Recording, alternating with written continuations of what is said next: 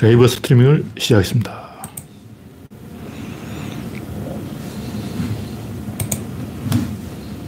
네, 오늘은 제 시간에 시작한 것 같습니다. 소장군님이 일발을 끊으셨습니다.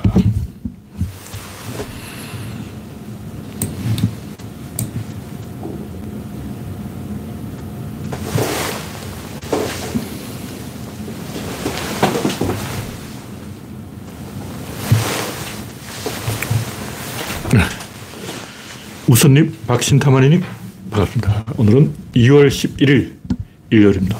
오늘은 구조론 위주로 방송하겠습니다. 정치 시사는 화요일, 목요일 일주일에 두 번 하고 일요일은 좀 느긋하게 좀 어려운 머리에 쥐가 나는 구조론 이야기를 하도록 하겠습니다. 일단 도라지 차를 한 잔 마시고 현재 구독자는 3,310명입니다. 여러분의 구독, 알림, 좋아요는 큰 힘이 됩니다. 오늘은 설날 연휴라서 아마 시청자가 적지 않을까. 지금 설날 음복수를 마시고 다 뻗어서 딴 것을 하고 있지 않을까. 저도 머리가 좀 흥커져졌는데. 박신타마님, 김명창님, 반갑습니다. 구조론 내용은 좀 어려운 내용이니까 아직 시청자들이 충분히 입장을 안 했지만 바로 본론으로 들어가도록 하겠습니다.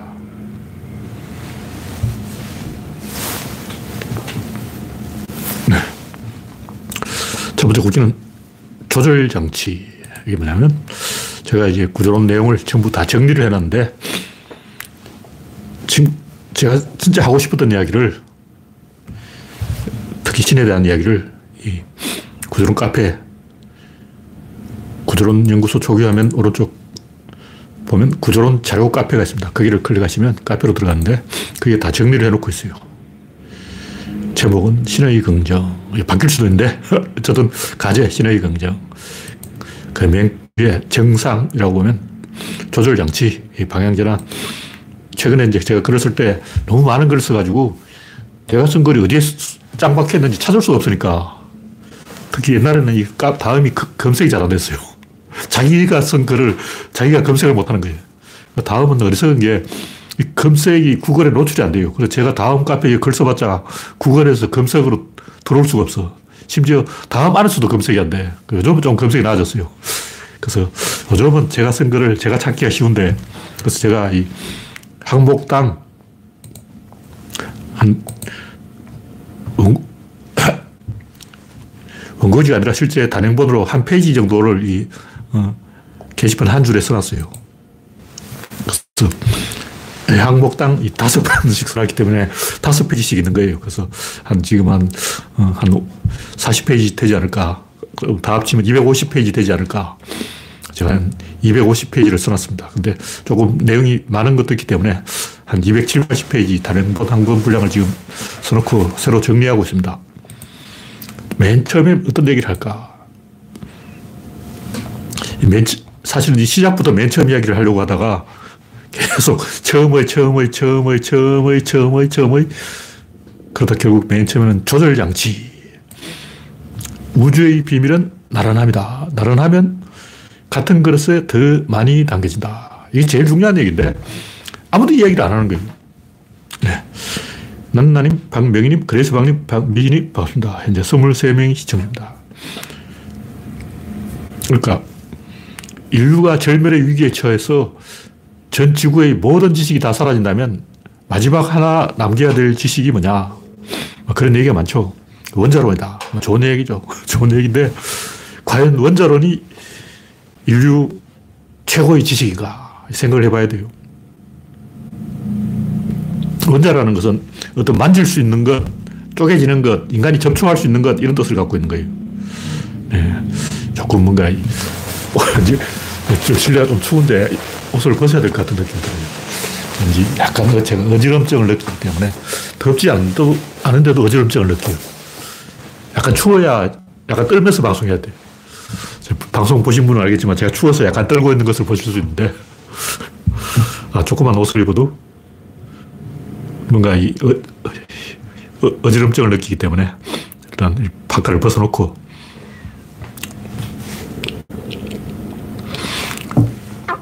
그래서 우주의 제일 첫 번째 지식이 뭐냐? 에너지죠. 인간은 다 힘을 원하잖아. 그 힘의 원천이 뭐냐? 힘은 운동의 일의 원인이에요. 일은 우리가 하는 게 일이죠. 일은 누구나 다 알고 있는 거예요. 또 변화, 움직임, 이게 일인데 그 일의 원인은 힘이다. 힘의 원인은 뭐냐? 모르죠. 그 사람들 모르는 거예요. 모든 힘의 원인이 뭘까? 보통 그걸 그냥 에너지라고 뭉뚱그려서 얘기하는데 이거는 에너지는 과학적인 엄밀한 용어가 아니에요. 그냥 갖다 붙이는 말이라고.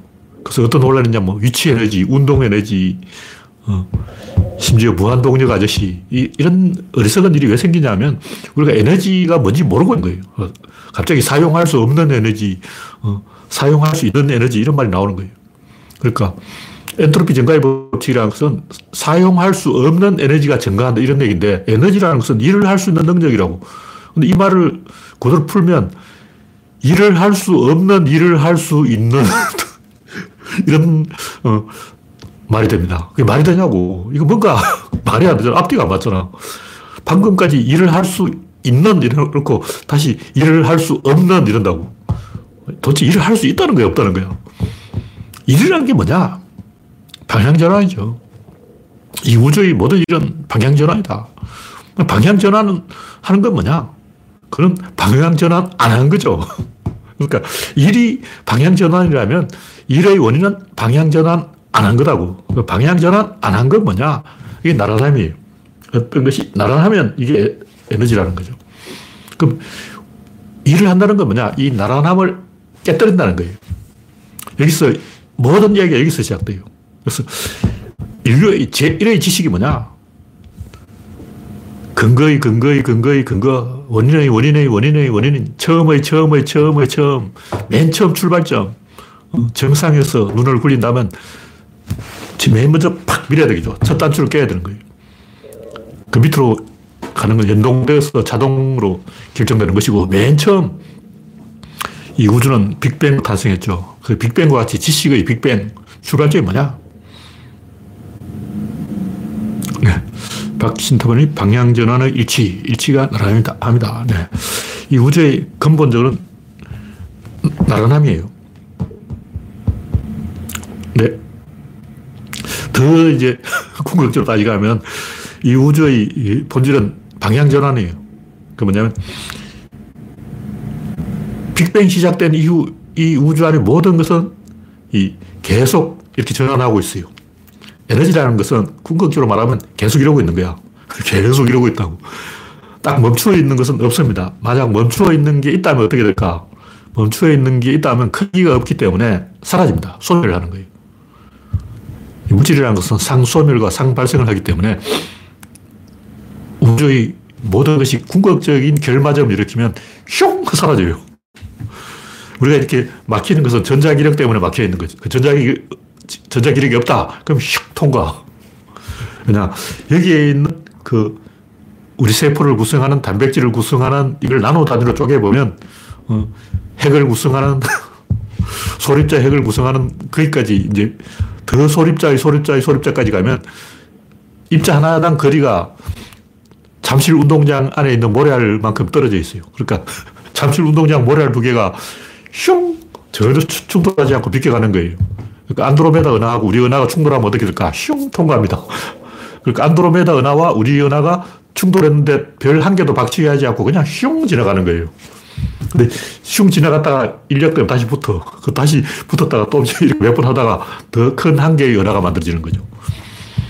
그 정도로 이 물질 간의 거리가 멀기 때문에 궁극적으로 말하면 크기라는 원래 없는 거예요. 물질 크기 없어요. 크기 있다는 것은 그거는 반응을 하는 거리를 나타내는 거지. 블랙홀 안에 들어가면 크기 없습니다. 그래서 블랙홀 안에 태양 100만 개를 집어넣어도 다 들어갑니다. 계속 쪼그라 들어가는 거예요. 그래서 거의 0이 되어버린 거죠. 크기라는 것은 궁극적으로 없고 뭐가 있냐면 장의 방향전환인 거 장의 거기 있어서 거기 계속 바뀐다고. 왜 이게 바뀌냐 하면 플러스 마이너스가 있기 때문에 스핀이 있기 때문에 결이 안 맞기 때문에 계속 균형을 맞추기 위해서 이렇게 하는 거예요. 계속 이렇게 하지 않으면 균형이 안 맞기 때문에 계속 이렇게 할 수밖에 없어. 그래서 이 우주에 궁극적으로 계속 이게 방향전환이 있어요. 근데 여기서 한 놈이 계속 이러고 있다고. 근데 여기서 한 놈도 계속 이러고 있는 거야. 둘이서 충돌할 거 아니야. 근데 충돌하면 어떻게 되냐면 둘이 같이 이렇게 되는 거예요. 같이 이렇게 되는 거예요. 이게 결과점인데 이렇게 되어버리면 외부에서 없어졌어요. 그러니까 이렇게 하면 주변을 이렇게 박치기를 해서 이렇게 밀어낸다고 청력이 작용하는데 어느 순간 어, 동조화가 돼서 그렇게 같이 움직이기 때문에 점점 다가가서 붙어버려요. 그래서 이제 덩어리가 돼가지고 어, 이러고 있다고. 이게 나라남이에요. 그래서 이 나라함이 뭐냐? 바로 에너지라는 거죠. 우주의 궁극적으로는 계속 1초도 쉬지 않고 계속 1초에 100억 번 이러고 있어요. 이러고 있는데 똑같이 이놈도 똑같이 장단을 맞추는 거예요. 계속 그렇게 돼가지고 그렇게 되면 거의 크기가 소멸해져서 계속 이러, 이러고 있다고. 이게 나라남이고 요 나라남이 깨질 때 팍 튀겨나오는 게 관성력이죠. 그걸 우리는 동력으로 사용하는 거예요. 우리가 사용하는 모든 에너지는 뭐 수력, 뭐 전자기력, 무선력, 무선력, 무선력, 뭐, 어. 모든 에너지는 결국 관성력이고 그 관성력은 이 나라남에서 나오는 거예요. 그래서 에너지가 크다는 것은 이 나라남이 크다는 거죠. 이런 본질을 알면 이제 나머지는 거기 연동돼서 한꺼번에 쫙 다 풀립니다. 그래서 이게 이렇게 둘이 연동되어서 같이 움직인다. 이 한번 딱 붙어버리면 또 안 빠져요. 계속 이러다가 서로 충돌한다고. 충돌하다가 우연히 결맞으면서 딱 붙어버리면 이게 다시 안 빠지는데, 이게 다친 게이 다친 게 안에는 이제 아까 두 개가 들어갔듯이 여기 세 개가 들어갈 수도 있고 네 개가 들어갈 수도 있고 열 개가 들어가고 잔뜩 들어가면 이제 압력이 걸리는 거죠. 이 압력이 걸려있다가 외부에서 어떤 작용을 해서 언밸런스가 일어나면 다시 떨어져 나와요. 떨어져 나올 때, 그, 떨어져 나오는 걸 조절할 수가 있다. 여기 떨어져 나올 때는 항상 이 안에 밸런스가 있기 때문에 50도 50이 되어서 누가 이기느냐에 따라서 이 진행하는, 다시 말해서 이렇게 막 이러고 있다가 한놈 튕겨나간다고. 근데 요놈이 튕겨나가냐, 요놈이 튕겨나가냐, 일로 가느냐, 일로 가느냐. 그걸 결정하는 게 조절 장치라는 거죠. 그리고 그것은 내부에서 일어나기 때문에 자발성이 있다는 거죠. 그래서 우리가 잘 모르는 것, 인류가 모르는 것이 뭐냐. 다친 게 압력, 나란함, 방향전환, 이는 힘, 자발성, 조절장치, 요 일곱 가지를 인류가 몰라요. 그리고 요, 요렇게 나란한 정도가 또 다섯 가지가 있다는 거죠. 그냥 나란한 게 아니라 다섯 가지 나란한 게 있는 거예요. 그것도 이야기하면 복잡한데 질, 입자, 힘, 운동량 4차원에서 0차원까지 다섯 개의 차원이 있어요. 그래서 이 나란함이 깨지는 형태로 이 우주가 작동한다. 이게 중요한 것은 무조건 마이너스라는 거죠.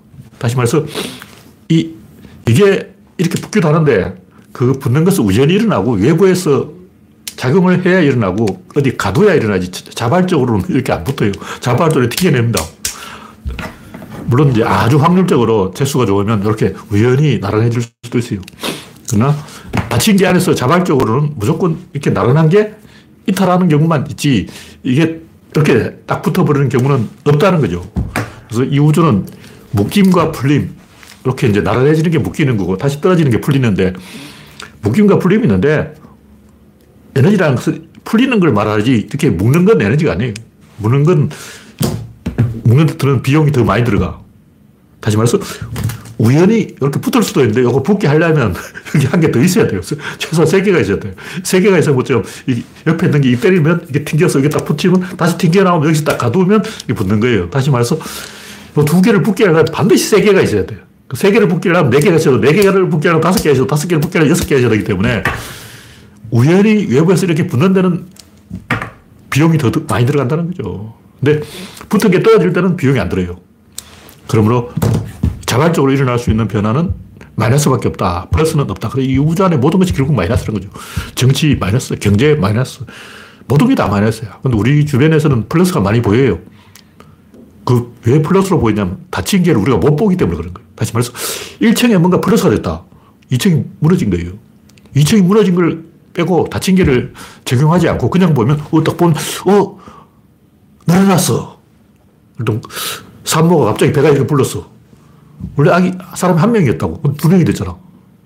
임신했다고. 근데 그것도 아빠가 있어요. 우리는 안 보여서 그렇지. 아빠가 있다고. 아빠가 있으니까 밥을 먹으니까 에너지가 들어오니까 밖에서 들어와서 이렇게 임산부 배가 부른 거지.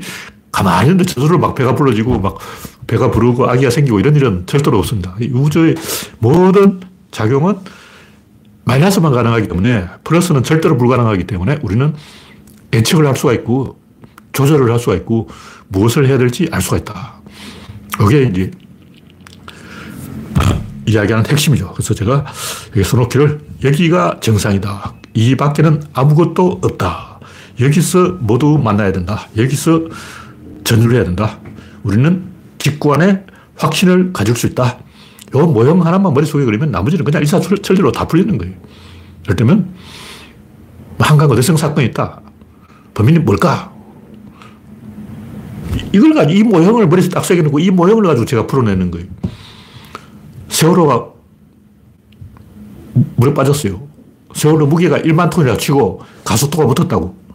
그럼 최소한 가속도까지 한 5만 톤의 무게가 있는 거예요. 그 5만 톤을 잡아떨 힘은 그 바다에 세월호 자신밖에 없어요. 그리고 5만 톤이 힘이 있어야 5만 톤을 잡아떨릴 수 있는데 그 5만 톤의 힘은 세월호 자신이 갖고 있다고. 마찬가지로 천안함 피격 사건. 폭탄을 터뜨리면 구멍이 뽕 나고 구멍이 뽕 나면 격실에 물, 물이 차단되기 때문에 배가 침몰을 안 해요. 침몰한다 해도 한 시간 걸려. 2차 대전 전사 읽어보면 알지만 폭탄 맞아도 배가 거의 잘 안 부러져요. 감미까지를 맞아도 배가 잘 안 깨져. 그럼 일본 배는 왜 잘 깨지냐? 그건 유폭 때문이죠. 그거는 하필이면 폭탄이 그 폭탄 창고에 떨어져서 그런 거예요. 다시 말해서 일본 배가 미군 배 한 방에 침몰한 거는 유폭이 일어나서 그런 거고 그냥 폭탄 터뜨려가지고는 절대 배가 안 깨집니다. 그리고 좌 초가 되면 어떤 사람 자꾸 좌초가 됐다 그러는데 좌초가 되면 최소 5시간이에요. 그 천안함 정도는 좌초가 안 돼요. 좌초가 돼도 배가 안 깨져. 좌초가 되려면 그게 10만 톤이 돼야 돼 10만 톤짜리 배가 이게 언덕에 올라와서 좌초되는 경우인데 좌초돼도 배가 찢어지는데 12시간. 그렇게 5분 만에 배가 두 동강이 안 납니다. 초등학생 따라, 초등학생 따라. 검색해보라고. 10만 어, 톤짜리 배가 찢어지는데 다시 10시간, 10시간 걸리지. 10분 어, 만에 배가 찢어지고, 1분 만에 찢어지고, 30초 만에 찢어지고, 이건 없어요. 그럼 30초 만에 배를 두 동간이 빵 내리려면 어떻게 할까? 쫙 찢어야 돼, 찢어야 돼. 그냥 종이, 철판 있다고. 이걸 폭탄으로 때려가지고는 구멍이 뽕 나가지고는 이 침몰 안 해요. 이 침몰하는데 최소 30분이야. 침몰해도 30분인데 5분 만에 침몰했다면 찢은 거죠. 찢은 거라고. 찢었다는 것은 아까 여기 이야기했듯이 조절 장치가 작동했다는 거. 뭐냐면 한 지점 힘을 몰아줬다는 거죠. 그냥 이렇게 파괴한 게 아니고 모든 에너지를 한 점에 집중적으로 때려야 되는 거예요. 그럼 어떻게 하면 모든 에너지를 어, 집중적으로 천안함 한 지점을 때릴 수 있을까? 천안함 무게가 200톤이라면 200톤의 힘을 한 지점에 집중시키려면 그건 배를 들어 올려야 돼. 천안함이다. 천안함을 가스가 들어 올려 버리는 거예요. 들어 올렸다 놔버려요. 단열 팽창했다 단열 수축이 난다고. 팽창했다가 수축해버리면 배가 공중에 들렸다가 탁 떨어지면서 쫙 찢어지는 거예요. 이거 외에는 절대 천안함 파괴를 못 해. 한다 해도 최소 30분이야. 이거는 조금만 생각해보면 알 수 있어요. 뭐, 과학자가 아니라도, 뭐, 전문가가 아니라도 조금 생각해보면 천안함 그 배를 뭐, 어, 스카치 테이프로 붙여서 만든 건 아니고 철판을 용접해서 만들어 놓은 거라고. 그 찢어지겠냐고. 안 찢어지지. 구멍 안 나. 어, 의뢰 한 방 맞아도 10분 만에 침을 안 해요. 한참 더 있다고. 오지게 맞아도 최소 30분이 걸려서 침몰하는 거죠. 다 탈출, 탈출할 수, 수 있는 시간이 있는 거죠. 근데 형광등 하나 안 깨지고 찢어버릴 수 있는 거는 버블제트밖에 없다는 거죠. 이런 것은 제가 여러 가지 음모론이라든가 뭐 개소리, 어, 또 상상초, 뭐 상온, 상압, 초전도체 이런 어, 많은 거짓말들을 거짓말이다 고 알아내는 거는 지금 이야기한 이 공식 무조건 의사결정은 내부에서 일어나야 된다. 바깥에서 작용하더라도 그 내부에 대응하는 게 반드시 있어요. 바깥에서 뭘 어떻게 때렸다 하도 내부에서 호응하는 게 있다고. 그냥 바깥에서 뭐 미군 잠수함이 어떻게 한다고 해서 그렇게 안 됩니다. 그래서 지금 이야기하는 이 조절 장치 개념을 우리가 알아야 된다. 뭘 조절하나? 일단 닫힌 개가 있는 거예요. 닫힌 개를 조절한다. 닫힌 개 안에 압력이 있어요. 압력이라는 건 전체를 한 개로 묶어준다는 거예요. 압력이 없으면 따로 놓는다. 그럼 조절이 안 돼요. 뭐, 어디를 보더라도, 어, 다 압력이 걸려있지. 압력이 없으면 손 따로, 팔 따로, 머리 따로, 허리 따로, 다 따로 놀면 작동을 안 하는 거죠. 그리고 압력에 의해서 나란해지는 거죠. 아까 했듯이 이 나란해지는 이유가 압력에 의해서 그렇다. 그리고 어떤 변화가 일어난다는 그 나란한 상태에서 이걸 트, 틀어버리는 거예요. 그게 방향 전환이라는 거죠. 근데 방향을 어느 쪽으로 전환할 것인가? 어떤 존재는 겉과 속이 있고, 안과 밖이 있고, 좌와 우가 있고, 앞과 뒤가 있고, 여기와 저기가 있는데, 보통 우리가 좌우라고 하면 순서가 없잖아요. 사실은 순서가 있어. 좌파가 앞이고, 우파는 뒤에야. 앞뒤, 이기는 쪽이 있고, 지는 쪽이 있는 거예요. 이기는 쪽이 앞이 되고, 지는 쪽이 뒤가 되는 거죠. 자동차도 그렇잖아. 앞으로 가지 뒤로 안 갑니다. 그럼 뒤로 가는 건 뭐냐? 뒤로 가는 방향을 바꿔서 뒤가 앞으로 바뀐 거예요. 무조건 움직이는 것은 움직이는 쪽이 앞이야. 그러니까 이쪽으로 가면 이쪽이 앞이고 이렇게 가면 이쪽이 앞인 거예요. 어느 쪽으로 가든 그쪽이 앞이라고. 가끔 보면 기차를 기관차가 뒤에서 밀고 가는 경우가 있어요. 보통 기관차는 앞에서 잡아당기는데 뒤에서 밀고 가면 그래도 전방이 앞이라고. 가는 쪽이 앞이라는 거죠. 앞은 정해져 있는 게 아니고 그 상황에 따라 정한다. 그걸 정하는 게 이기는 힘이라는 거죠. 이런 메커니즘을, 의사결정 메커니즘을 알면 이제 모든 문제가 다 풀린다. 네. 매직님, 프란치스코님, 올리오님, 재명리님, 이혜성님, 이명택님, 반갑습니다. 현재 43명이 시청 중입니다. 다음 곡지는 에너지의 조립. 이런 식으로 아까 얘기했듯이 이 존재라는 것은 이렇게 나란하게 되어 있는데 우리가 이제 또 학교에서 이걸 안 배우잖아요. 이게 뭐냐면 차원 개념, 차원 개념. 우리는 차원을 공간 차원이라고 알고 있는데 공간 차원은 인식론적 관점이죠. 인간이 그걸 봤다고. 공간으로 이렇게 본 거야. 어. 그 차원을 만들어내는 원인측을 보는 게 아니고 결과측을 보는 거예요. 그 원인측을 보면 뭐냐? 에너지죠. 근데 에너지에 대해서 이야기하면 엔트로피 증가의 법칙, 그 열역학 1법칙, 질량 보존의 법칙이 유명한데 여기서 이제 두 가지가 엔트로피 증가의 법칙이라는 것은 이게 붙은 게 떨어질 수가 있다. 그럼 붙은, 떨어졌다면 그 떨어지는 게 관성력이죠. 그 관성력은 어디로 갔냐? 그것이 에너지 보존의 법칙이에요. 그러니까 관성력은 붙으로 떨어졌다 하면 질서가 사라진 거예요. 그 사라진 거 어디 갔냐고. 그건 어디 안 가고 그걸 우리가 동력으로 사용하는 거죠. 다시 말해서 열역학 1법칙이 있고 2법칙이 있는데 1법칙은 붙었다 떨어지는 것은 관성력이 있다. 여기 1법칙이고 2법칙은 붙었던 것이 떨어질 수는 있어도 떨어진 게 붙을 수는 없다. 여기 2법칙인데 1법칙과 2법칙이 연결되어 있어요. 다시 말해서 붙었다 떨어지면 그 떨어지는 만큼 어, 그건 어디 갔냐고. 그게 어디 갔어. 어, 그걸 아무도 설명을 안 하고 1법칙과 2법칙이 연결되어 있다는 걸 아무도 설명을 안 하는 거예요. 1법칙 따로, 2법칙 따로가 아니고 질량 보존의 법칙이 엔트로피 증가의 법칙으로 나타나는 거죠. 그 엔트로피가 증가했다면 뭔가 소멸한 게 있을 거 아니야. 어, 증가한 만큼 소멸한 게 뭐냐고. 그게 관성력이죠. 우리는 그냥 엔트로피가 증가한다 그지 관성력이 소멸됐다 이걸 이야기 안 해주는 거예요. 그냥 엔트로피가 증가했다 이러면 안 되고 관성력이 소멸한 만큼 엔트로피가 증가해서 합쳐서는 질량이 보존된다 이렇게 이야기해야죠. 어, 분명히 보존이라 그랬잖아. 보존, 딱 보존된다고. 근데 소멸했대. 없어졌다. 아까 분명히 보존된다 하고 또 1초 만에 없어졌다는 거예요. 어, 엔트로피가 증가했다. 질서가 없어졌다. 없어졌다면 그 없어진 게 어디 갔냐고. 그걸 왜 아무도 이야기 안 해주냐고. 어. 그래서 내가 볼때 연력학 1법칙과 2법칙을 정확하게 아는 사람 지구에 한 명도 없어. 단 한 명도 없어.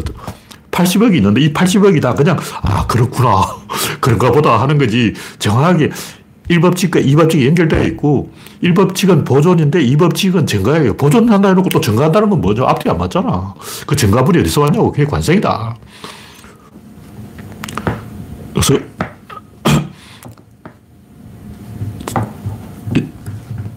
에너지는 질량은 보존되는데 엔트로피가 증가한 만큼 관성력이 감소한다. 그 감소한 건 어디 가냐? 우리가 그걸 에너지로 써먹었다. 우리가 사용하는 에너지는 관성력의 감소를 우리가 사용한다. 어, 우리가 전기를 통해서 뭐 빛을 내고 불을 켜고 어, 난로를 켜고 전자제품을 가동하고 이렇게 이용하는 것은 관성력을 사용한 거예요. 그걸 이제 우리가 정확히 배워야죠. 관성력은 어디서 나오냐? 그 차원에서 나온다고. 그냥 관성력 이런 거는 어린애도 할 수 있는 얘기고 다섯 가지 관성이 있는 거예요. 0차원 관성, 1차원 관성, 2차원 관성, 3차원 관성, 4차원 관성 이렇게 다섯 개의 관성이 있다고. 그래서 관성이 다섯 가지 있다는 걸 이, 야기해 줘야지. 그냥 아 관성 그러면 어, 그 제대로 이해한 게 아니다. 관성이라는 이렇게 나란한 거죠. 나란한 형태가 다섯 가지 있다는 거죠. 맨 처음엔 제가 이제 이걸 잡다, 붙다, 막다, 닫다, 놓다 이렇게 용어를 새로 정해놨는데 용어가 중요한 게 아니고 왜냐면 질, 입자, 힘, 운동량 같은 얘기예요. 잡다는 결박되어 있다. 그냥 이렇게 있는 게과 결박되어 있는 건 달라요. 그냥 있는 것은 훅 불면 떨어지잖아. 근데 결박되어 있는 것은 훅 불어도 안 떨어진다. 근데 제가 아까 얘기했죠. 이 우주 안에 모든 것을 이렇게 치고 있기 때문에 계속 이러고 있어요. 이러고 있기 때문에 그냥 있으면 튕겨나간다고. 근데 왜 안 튕겨나가냐고. 한번 이렇게 결이 맞아보면 못 빠져나갑니다. 왜냐하면 이게 꼬여가지고 계속 움직이기 때문에 이렇게 튕겨나가려면 탁 쳐요. 그래서 어쩌다 여기 한번 결이 맞아버리면 나란히 이렇게 같이 움직이게 되는데 그 상황에서 요놈 튀어, 튀어나가려면 그때마다 탁 대가리 친다고. 튀어나가려고 하면 탁 치기 때문에 일단 남녀가 이제 따로 놀다가 따로 막 이렇게 돌아다니다가 딱 돼서 붙어서 이러면 커플이 된 거야. 커플이 된 상태에서 남자가 도망가려면 여자가 뒷다리 탁 잡아요. 여자가 도망가려도 남자가 뒷다리 탁 잡는다고. 그래서 못 가. 한번 붙어버리면 계속 같이 다녀야 돼. 어, 여행도 같이 다니고. 어. 명절에도 같이 고향에 가고 한번 붙어버리면 붙잡혀버리면 계속 같이 다, 다녀야 되는 거예요. 결박되어 있다는 거죠. 그 결박을 풀려면 돈이 들어, 돈이 들어. 이혼을 해도 위자료를 줘야 되고. 이제 결박이 풀렸다. 풀었다 치고, 풀렸다 해도 이게 떠지 나가는 게 아니고, 낀 게 있어요. 계속 나란함 그 자체는 유지가 된다고. 다시 말해서 이 압력이 줄어들었을 뿐이지 결박된 상태는 어, 낑겨 있는 상태는 벗어나지 않는다. 그걸 어떻게 생각해야 되냐면 보통 우리는 입체라 그러면 고체를 이야기하는데 단단한 돌멩이 이런 걸 생각하면 안 되고 컵에 대한 물이라고 생각하죠. 컵에 대한 물이 바깥으로 튕겨나가고 싶어도 점선이 있기 때문에 안 튕겨나가요. 우주 공간이라고 치고 여기 우주 비행선이라고. 우주 비행선에서 물을 딱 보면 공중에서 동그랗게 말려 있어요. 물이 동그랗게 모여 있다고. 어, 압력이 없어져서, 압력이 없어졌는데도 동그랗게 붙어 있는 거야. 그게 입자라는 거죠.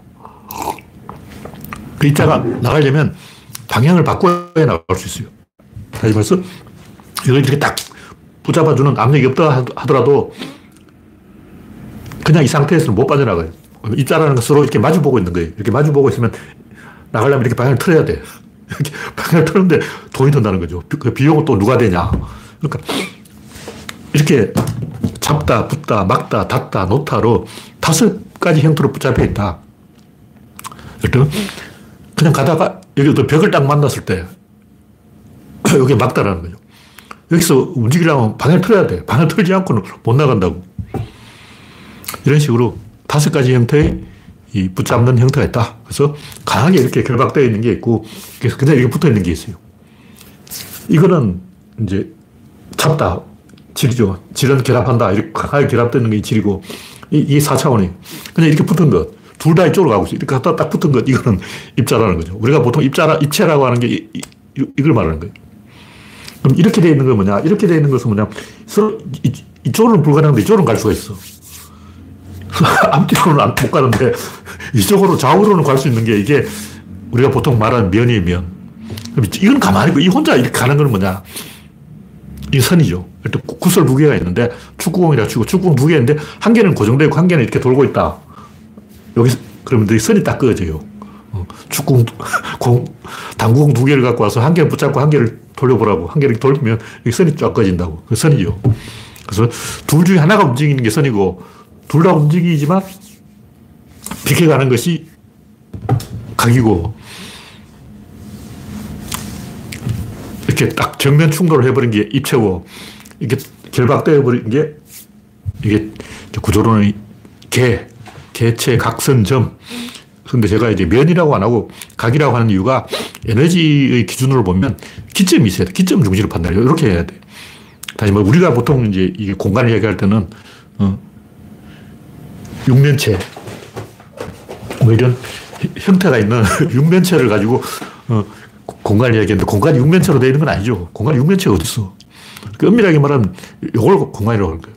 요 선이 세 개 있으면 여기 3차원인 거예요. 여기 하나 더 붙으면 여기 4차원이야. 그래서 요건 3차원, 여기 2차원, 여기 1차원이기 때문에 요 끝이 0차원이죠. 그래서 요, 요걸 각이라고 하는 거죠. 그러면 이렇게 하면 면이 되는 거죠. 그러니까 면은 각의 집합인 거예요. 그러니까 엄밀하게 따지면 이게 맞습니다.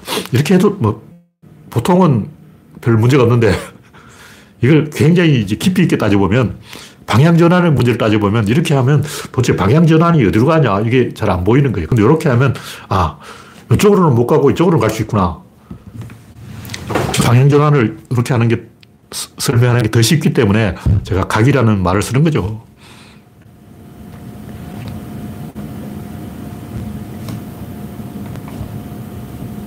네, 다음 곡지는 묶기와 풀기. 뭐, 똑같은 얘기인데, 잡다, 붙다, 막다, 닫다, 놓다. 를 잡다는 것은 바운더리를 결정하는 거예요. 양떼가 있다. 양이 100마리 있다. 그 양이 들어있는 울타리. 그 보이지 않는 울타리에 양치기가 보고 있기 때문에 양치기 개가 감시를 하고 있어요. 그 양들이 흩어지려고 해도 양치기 개가 계속 돌아다니기 때문에 모여 있는 거죠. 양치기 개의 감시에 붙잡혀 있다. 잡다라는 거죠. 붙다는 건 뭐냐. 근데 이제 양치, 100마리 양이 가다가 갑자기 방향을 틀어야 돼요. 보통 어떻게 트냐. 보통 이제 양떼 속에 염소가 몇 마리 섞여 있어요. 근데 염소는 눈이 시력이 좋기 때문에 양들이 시력이 나빠요. 염소가 딱 가다가 어, 길을 보고 방향을 틀면 양들이 따라가는 거예요. 그리고 닭이 있다. 닭은 보통 수탉이 가는 대로 암탉이 따라가. 그 닭들이 자기 마음대로 가고 싶지만 자기 마음대로 가는데 다른 닭들이 안 따라오면 골치 아픈 거예요. 그 암탉이 내가 앞장서자 하는데 다른 암탉이 어, 나는 싫어! 하고 다른 데로 가버리면 흩어져 버리면 솔개가 와서 다 물어가 버릴 거 아니야.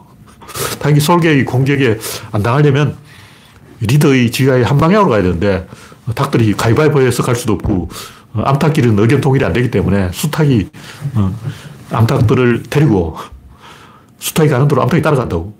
그런 식으로 어떤 의사결정 반드시 시작점이 있어야 돼요. 그 시작점을 어떻게 결정할 거냐.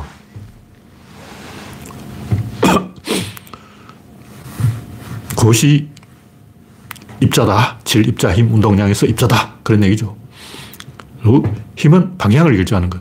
그럼 이쪽으로 갈 수도 있고 이쪽으로 갈 수도 있고 두 방향으로 갈 수 있는데 어느 쪽으로 가냐면 이기는 쪽으로 가는 거예요. 이게 무슨 얘기냐면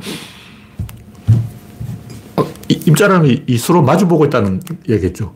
마주보고 있는데 여기서 어떤 모순이 일어나서 변화를 해야 된다면 요 가운데 축이 움직이는 쪽으로 어설해지는 거예요. 근데 축이 딱 지금 가운데 있어요. 가운데 있는데 이쪽에 뭐가 좀 더 붙었다 하면 축이 이쪽으로 옮겨간다. 근데 한 번 옮겨가면 계속 가버린 거예요. 근데 이쪽으로 갈 것이 이쪽으로 갈 것이 누가 결정, 이기는 쪽이 결정한다. 그런 얘기죠.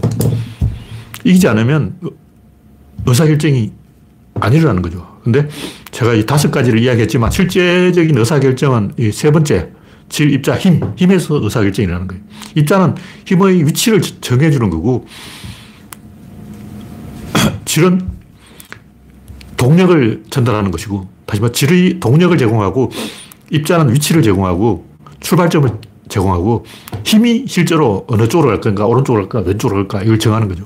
힘이 모든 것을 결정한다. 운동은 뭐냐면, 그냥 반복하는 거예요. 일단 자동차 컵을 턴다. 가다가 컵을 털려면 어떻게 될까? 일단 속도를 줄여야 돼요. 왜냐면 관성력이 있기 때문에 속도를 줄여야 돼요. 관성에서 계속 가게 돼. 틀어도 자빠져요. 관성력을 죽여야 돼요. 일단 속도를 줄여야 된다. 자전거를 타고 가도 컵을 돌 때는 일단 속도를 줄여야 돼요. 그 다음에 자전거를 이렇게 기울여야 돼요. 근데 자동차라고 해도 한쪽 바퀴는 많이 돌고 한쪽 바퀴는 적게 돌아야 이렇게 돌지. 안 그러면 돌 수가 없는 거예요. 그런 거를 그 어느 한쪽이 이겨서 결정하는 거죠. 근데 이걸 10도를 돌 건지 20도를 돌 건지 360도를 돌 건지 어느 만큼 돌 것이냐. 이렇게 가다가 돈다. 이 정도 돌 것인가, 이 정도 돌 것인가, 이렇게 뒤로 돌 것인가, 제자리에서 뱅글뱅글 도는 거죠. 무슨 얘기냐면, 요 질, 입자, 힘, 운동 양 중에 운동을 특정을 안 하면 제자리에서 계속 도는 거예요. 그래서 방향 전환이 안 돼. 그러니까 핸들을 끄었는데 이 상태에서 그 가만히 있어버리면 제자리에서 뱅글뱅글 뱅글 도는 거죠. 그래서 제자리에서 뱅글뱅글 돌지 않고 180도에서 스톱 시키려면 180도만큼 핸들 꺾어야 되는 거죠. 그게 운동이고 180도에서 다시 핸들을 풀어야 돼요. 꺾은 핸들을 풀어야 된다. 이게 양이라는 거죠. 그래서 다섯 번 의사결정을 해야 돼. 근데 우리가 생각하면 무슨 다섯 번이야. 그냥 한 번만 하면 되지. 이렇게 생각하는데 우리는 다 이게 세팅이 돼 있어. 세팅이 돼 있어. 무슨 얘기냐면 우리 구인들이 제식 훈련할 때 뒤로 돌아 각! 뭐 이런 거 한다고. 조양자, 우양우 한다고. 근데 그 쉽지가 않아요. 막 하다가 갑자기 뒤로 돌아 하려면 어떻게 일단 써야죠. 우린 지구 중력에 잡혀있기 때문에 그 중, 에너지를 꺼내야 돼요. 관성을 꺼내야 된다고. 그래서 일단 동작을 멈춰야 되고, 그 다음에 이 채식 훈련할 때 오른발을 뒤로 빼서 뒤로 땅을 찍어야 돼요. 여기 입자라는 거죠. 멈추는 게 질이고, 오른발을 뒤로 빼서 신발 끝, 으로 어, 운동화 끝으로 땅을 찍는 게 입자고, 그 다음에 이 터는 거죠. 근데 여기서 이제 몇 도를 틀 것인가? 이 터는 거는 왼쪽으로 틀 것인가, 오른쪽으로 틀 것인가, 이걸 정하는 게 힘이고, 오른쪽으로 틀어야 돼. 외양우니까. 근데 여기 90도로 돌 건지, 180도로 돌 건지, 270도로 돌 건지, 360도로 돌 건지, 어, 제한을 걸어야 되는 거예요. 그래서 그걸 진행하는 게 운동이고, 멈추는 게 양이라는 거죠. 그, 그러니까 가만히 생각해 보면 그냥 뒤로 돌아, 우양우, 자양자, 이런 것만 해도 다섯 가지 결정해야 돼. 근데 또 오른쪽 방, 뭐한 번밖에 안 했는데. 이거는 우리가 지구에 잡혀 있기 때문에 요 기준이 밸런스가 맞기 때문에 막 이렇게 움직이다가는 오른쪽으로 바람 못 봅니다. 우주 공간에서 어, 어떤 사람이 어, 100만 킬로 공중에서 우주인이 우주 유형을 하다가 저쪽을 보고 있다가 오른쪽으로 보라 그러면 못 봐요. 이렇게 오른쪽으로 못 돌아가. 우리가 할 수 있는 것은 지구 중력을 이용해서 굉장히 많이 세팅이 되어 있는 거예요. 뭐냐? 질, 입자, 힘, 운동, 양중에 우리는 운동만 하면 돼. 예를 들면 우리가 물체를 든다고 치자. 덜면 돼요. 덜은 뭐 운동이잖아. 근데 운동만 하면 돼. 근데 실제로는 갓난 아기한테 들으라 그러면 아기가 들다 흘려요. 떨어뜨린다고. 여기 힘을 얼마나 줘야 되는지 모르는 거예요. 그러니까 우리는 든다고 생각하지만 실제 무거운 물체를 들 때는 이렇게 드는 게 아니고 고정시킵니다. 이 고정시켜요. 고정시킨 상태에서 일어서는 거예요. 이렇게 들어야 돼요. 또 여러분이 이제 40kg짜리 시멘트를, 포도를 들어라. 이렇게 드는 게 아니고 포도를 꽉 쥐고 그 상태에서 일어나는 거예요. 하체 힘으로 든다고. 하체 힘으로 든다는 게 뭐냐. 지구에 체중을 보내는 거예요. 내 체중이 70kg라면 70kg를 지구에 보내고 그 반동력을 이용해서 보내는 거죠. 지구를 이용해서 본다고. 그래서 여기가 만약 지구가 아니다. 일단 수렁이다. 진흙이다. 못 들어요. 어, 진흙에서 발이 푹푹 빠지는데 들 수 있겠냐고. 그래서 우리는 그냥 든다고 생각하지만 사실은 지구를 이용해서 또 밸런스를 이용해서 지렛대를 이용해서 어, 한 세 가지 정도로 공 잡는다고. 일단 지구 있고, 우리 신체 자체에 밸런스가 있고, 어, 또 반동력이 있고, 지렛대가 있고, 그러니까 들기만 하면 되네. 우리는 이걸 굉장히 쉽다고 생각하는데, 어린애는 그걸 못해요. 어린애도 못하는, 어린애가 못할 뿐만 아니라 로봇도 달걀을 못 들어요. 지금 이제 달걀을 집을 수 있는 로봇이 나왔다. 인공지능 학습을 통해서 달걀을 들 수 있다. 근데 그 야매로 꼼수로 드는 것이고, 어, 제대로 든 게 아니죠. 일단 젓가락질을 한다. 그렇게 정확하게 집어야 되는데, 그냥 이렇게 포크를 찍어도 된다고. 그러니까, 과학적으로 들지 않고 엉터리로 들 수는 있어요. 지금 로봇이 달걀을 드는 건 제가 볼 때 과학적으로 드는 게 아니야. 그런 식으로 하다가는 어떻게 되냐면 부품이 마모가 된다. 따라버려요. 정확하게 안 들면 놓치게 되는데 이걸 놓치지 않게 하려고 이쪽에 힘을 많이 쓰면 이쪽이 약해지는 거죠. 이쪽이 따라버리는 거죠. 그러면 배터리가 두 배로 더 드는 거죠. 수명이 짧아지는 거죠. 그러니까 그것은 과학적으로 들은 게 아니다. 제대로 들은 것은 아직 인류는 아직 거기까지 못 갔어요. 근데 뭐 거의 따라왔어. 거의 지금 이제 어, 테슬라가 로봇을 만들고 있는데 거의 이 구조론에서 말하는 진립자 힘 운동량으로 드는 그 근처까지 왔어요. 그래서 우리는 어떤 의사결정을 하든 무조건 다섯 가지를 결정해야 된다. 근데 보통 우리는 주변에서 하는 결정은 미리 한두 가지 정해져 있다고. 두, 두세 가지는 다 정해져 있어. 일단 기차라고 하면 앞뒤로만 가면 되잖아. 그럼 기차를 뭐 180도로 방향 전환 뭐 이런 거 없어. 그냥 기관사는 그냥 가면 돼. 특히 KTX 같은 걸 보면 양쪽에 엔진이 붙어 있어요. 앞에도 엔진, 뒤에도 엔진이 붙어 있어. 그러니까 이쪽으로 갔다가 이쪽으로 갔다. 그냥 가기만 하면 돼. 어. 그러니까 미리 다 그 세팅을 해놔서 그런 거고 우주 공간에서는 어. 뭔가 새로운 일을 할 때는 이게 굉장히 문제가 돼요. 하지 말서 우리가 보통 일상적으로는 뭐 엄마가 도와주고 아빠가 도와주고 형이 도와주고 선배가 도와주고 선생님이 도와주고 주변에서 잘 도와주기 때문에 질, 입자, 힘, 운동량 이걸 고민하지 않고 그냥 가기만 하면 돼요. 가라면 가고, 먹으라면 먹고, 설거지도 엄마가 다 해주고, 빨래도 엄마가 다 빨아주고, 시킨 대로 그냥 공부만 하면 되고, 어, 서울대만 붙으면 되고, 그거는 주변에서 도와주기 때문에 그런 거고, 막상 그 새로운 일을 해야 될 때, 정치적 상황에 빠질 때 삽질을 하는 거예요. 지금 이준석, 이낙연, 어, 유혜정인가? 다 삽질하고 있죠. 조홍천, 금태섭, 전부 이 삽질하고 있는데 왜 그렇게 삽질을 할까? 정치판이라는 것은 안 하던 짓을 해요. 하던 짓을 하는 게 아니고 안 하던 짓을 하니까 삽질을 하게 되는 거죠. 해본 적이 없어. 그래서 이 우주 안의 모든 의사결정은 묶인 것을 푸는 것이다. 푸는 것을 무는 게 아니고 묶인 것을 푸는 거예요. 그러므로 일단 묶어야 풀지 묶지 않고 풀 수는 없는 거죠. 그렇기 때문에 이 역사의 편, 인류의 편, 진보의 편, 자연의 편, 문명의 편에 서야 된다. 그렇지 않고 그냥 어, 내 꼴린 대로 할 거야. 한 번은 할 수, 한번 할 수 있는데 두 번을 못 하는 거예요. 음. 지금 이제 이준석이하고 다 탈당해가지고 생쇼를 하고 있는데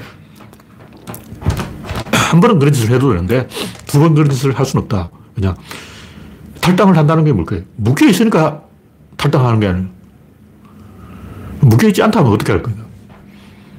누군가가 자기를 묶어줬기 때문에 박근혜가 이준석을 공천해줘서 새누리당에 넣어줬으니까 자기가 탈당을 하는 거지. 어.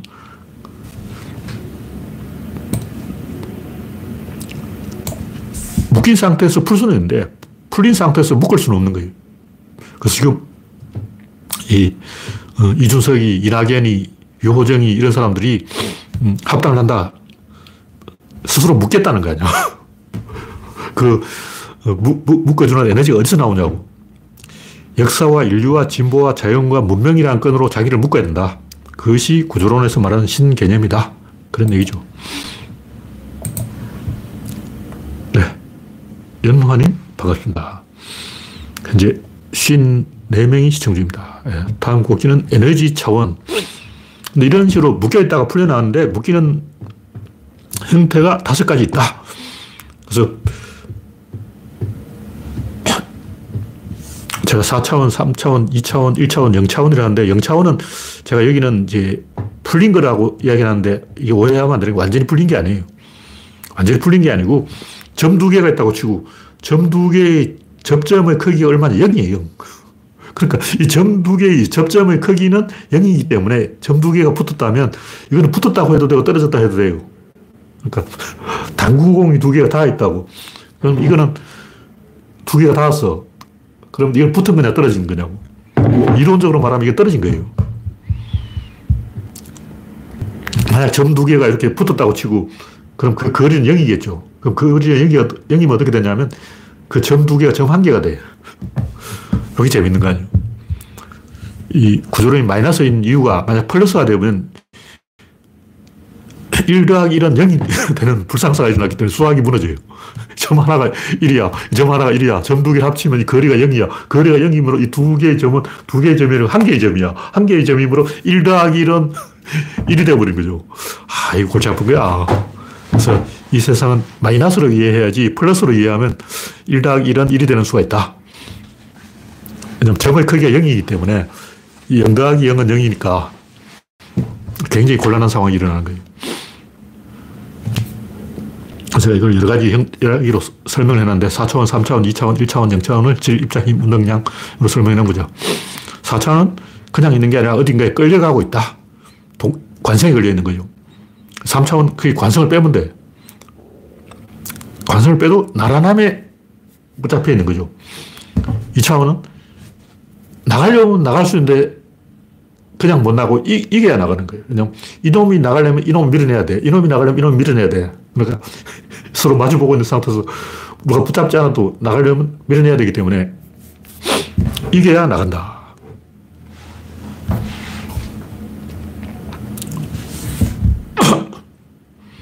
그래서 이, 이 차원이 이 수학에만 소용되는 공간을 이해하는 데만 소용되는 개념이 아니라 에너지가 있는 모든 분야에 다 적용되는 보편적인 원리이기 때문에 정치, 경제, 사회, 문화, 예술, 음악, 스포츠, 레저 뭐 할 것 없이 이 진입자 힘 운동량이 4차원, 3차원, 2차원, 0차원, 1차원이 사용되지 않는 분야는 없습니다.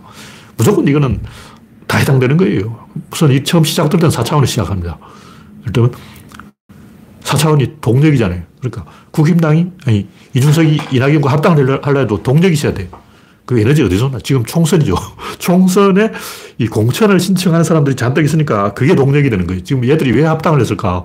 개혁신당으로 합당을 한 이유가 제가 봤을 때 비례표를 노리고 어, 위성정당을 자기들이 만든 거야. 그러니까 얘들은 항성이 없는 위성정당이야. 다른 위성정당들은 국힘당과 민주당을 항성으로 하고 항성에 빌붙어서 위성을 만들었는데 얘들은 그냥 위성을 만들었다고. 그래서 내가 봤을 때 얘들은 비례표를 얻으려고 그러는 게 아닐까. 원래 이 위성정당이 다 정의당 살려주, 살려주려고 하려다 이렇게 된 거예요. 우리 민주당이 어떻게 하면 정의당을 살려줄 수 있을까 하다가 어, 정의당이 말을 안 들어서 이렇게 되어버린 거죠.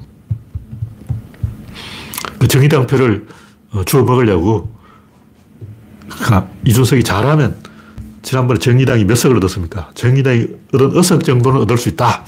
어, 정의당이 한 6석을 얻었으니까 이준석 당이 한 6석을 노리고 있지 않을까. 그래서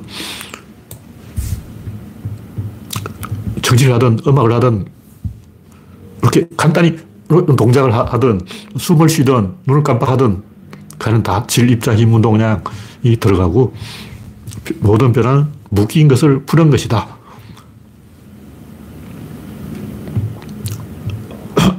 푸는, 풀린 것을 무는 것은 변화가 아니에요.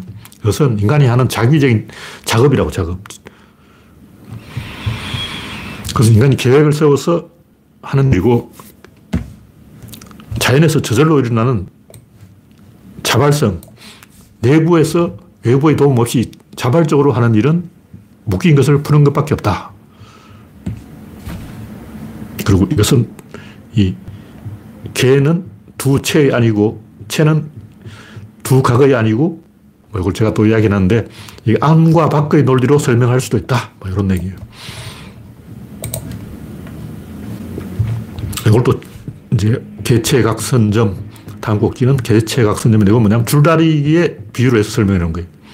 이것도 정치, 경제, 사회, 문화, 예술에 두루 적용되는 보편 원리다. 이걸 설명하기 위한 건데 줄다리기를 하려면 일단 줄을 잡아야 돼요. 그걸 줄 잡아당기고 있는 거야. 개, 개라는 거죠. 개라는 게 이열 개자인데 줄에 의해서 이어져 있다.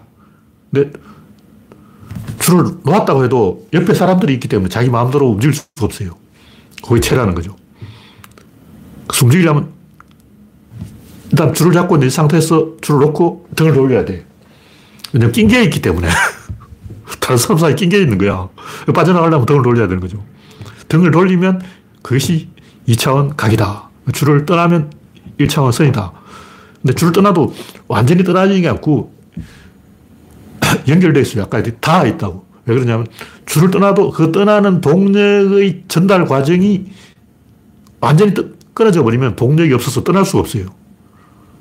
지구에서는 우리가 중력이 있으니까 두 다리를 이용해서 걸어가면 돼. 근데 우주 공간에서는 이렇게 밀어야 그 반동력으로 움직이는 거지. 그냥 우주 공간으로 갈 수가 없잖아. 여러분이 만약 우주 유형을 한다고 치고 우주선 밖으로 나와서 우주선 밖에서 막 허공을 걸어갈 수는 없다고. 못 움직이는 거예요. 그러면 이만큼이라도 움직이려면 어딘가에 동력이 있어야 되고 동력이 있으려면 어딘가에 연결되어 있어야 한다. 예. 얘기하다 보니까 시간이 다 되어버렸네요. 자, 시간이 아직 조금밖에 안 지난 줄 알았는데,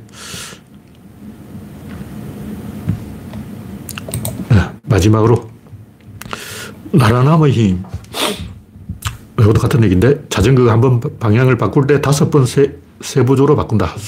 눈을 깜빡해도 그렇고 반드시 이 관성을 끊고 기준점을 찍고 공간의 방향을 특정하고 시간의 진행을 특정하고 그다음 다시 그걸 동력을 끊어야 돼요. 완전히 끊어야 된다. 그리고 우리는 항상 어딘가에 잡혀 있기 때문에 그걸 망각한다. 중력에 잡혀 있고 질량에 잡혀 있고 관성력에 잡혀 있고 항상 어딘가 붙잡혀 있어요. 그래서 우리가 이런 것을 생각을 안 하는 거예요. 그냥 지구에서는 우리는 뭘 하든지 간에 어, 지구 중력을 이용해서 굉장히 쉽게 해결하기 때문에 왜냐면 우리는 이렇게 좌우대칭이 돼 있어. 근데 만약 여러분이 팔 하나가 없고 다리 하나가 없다면 여기서 저까지 가는 것도 굉장히 힘들어요.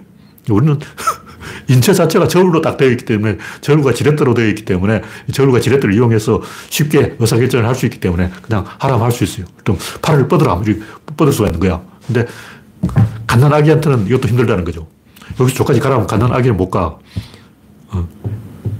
그것도 굉장히 과학적으로 질자 힘 운동량을 거쳐야 된다. 그래서 결론적으로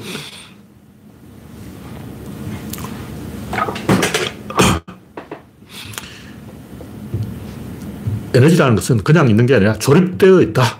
5층으로 조립되어 있는 거예요. 그래서 에너지는 건물처럼 건축이 되어 있다. 그 건축하는 게 뭐냐? 나라남이다. 나라남으로 이렇게 건축되어 있다. 그 나라남을 부수면 질이 입자로 바뀌고 또 부수면 힘으로 바뀌고 또 부수면 운동으로 바뀌고 또 부수면 양으로 바뀌기 때문에 다섯 번 나라남을 함을 때려 부숴야 돼요. 그것이 엔트로피 증가다. 엔트로피 증가라는 것은 차원이 분해된 것이다. 조립, 에너지가 조립된 게 분해된 것이다. 다시 말해서 우리가 생각하는 에너지는 그냥 에너지라고 생각하는데 막연히 뭐 에너지라고 그러면 안 되고 조립된 에너지라는 거죠. 조립된 에너지가 잘 이해가 안 되면 위치 에너지를 생각하면 되는 거예요. 위치 에너지라는 것도 아까 에너지가 층이 쌓여 있다고 나란하게 쌓여 있는 거예요. 그것이 조금 분해하면 운동 에너지가 되고 한 번 더 분해하면 에너지가 아니게 되고 그게 일로 바뀌는 거죠. 에너지가 일이 일로 바뀔 때는 다섯 번 방향 전환을 해야 돼요. 근데 크게 한 번 확 이렇게 방향을 절, 정하는데 일단 관성을 꺼내야 되고 기준을 세워야 되고 밸런스를 맞춰야 되고 지렛대를 움직여야 되고 다섯 번 세부적인 의사결정이 일어난다. 네. 오늘 이야기는 여기서 마치겠습니다. 참석해 주신 많은 명 여러분 수고하셨습니다. 감사합니다.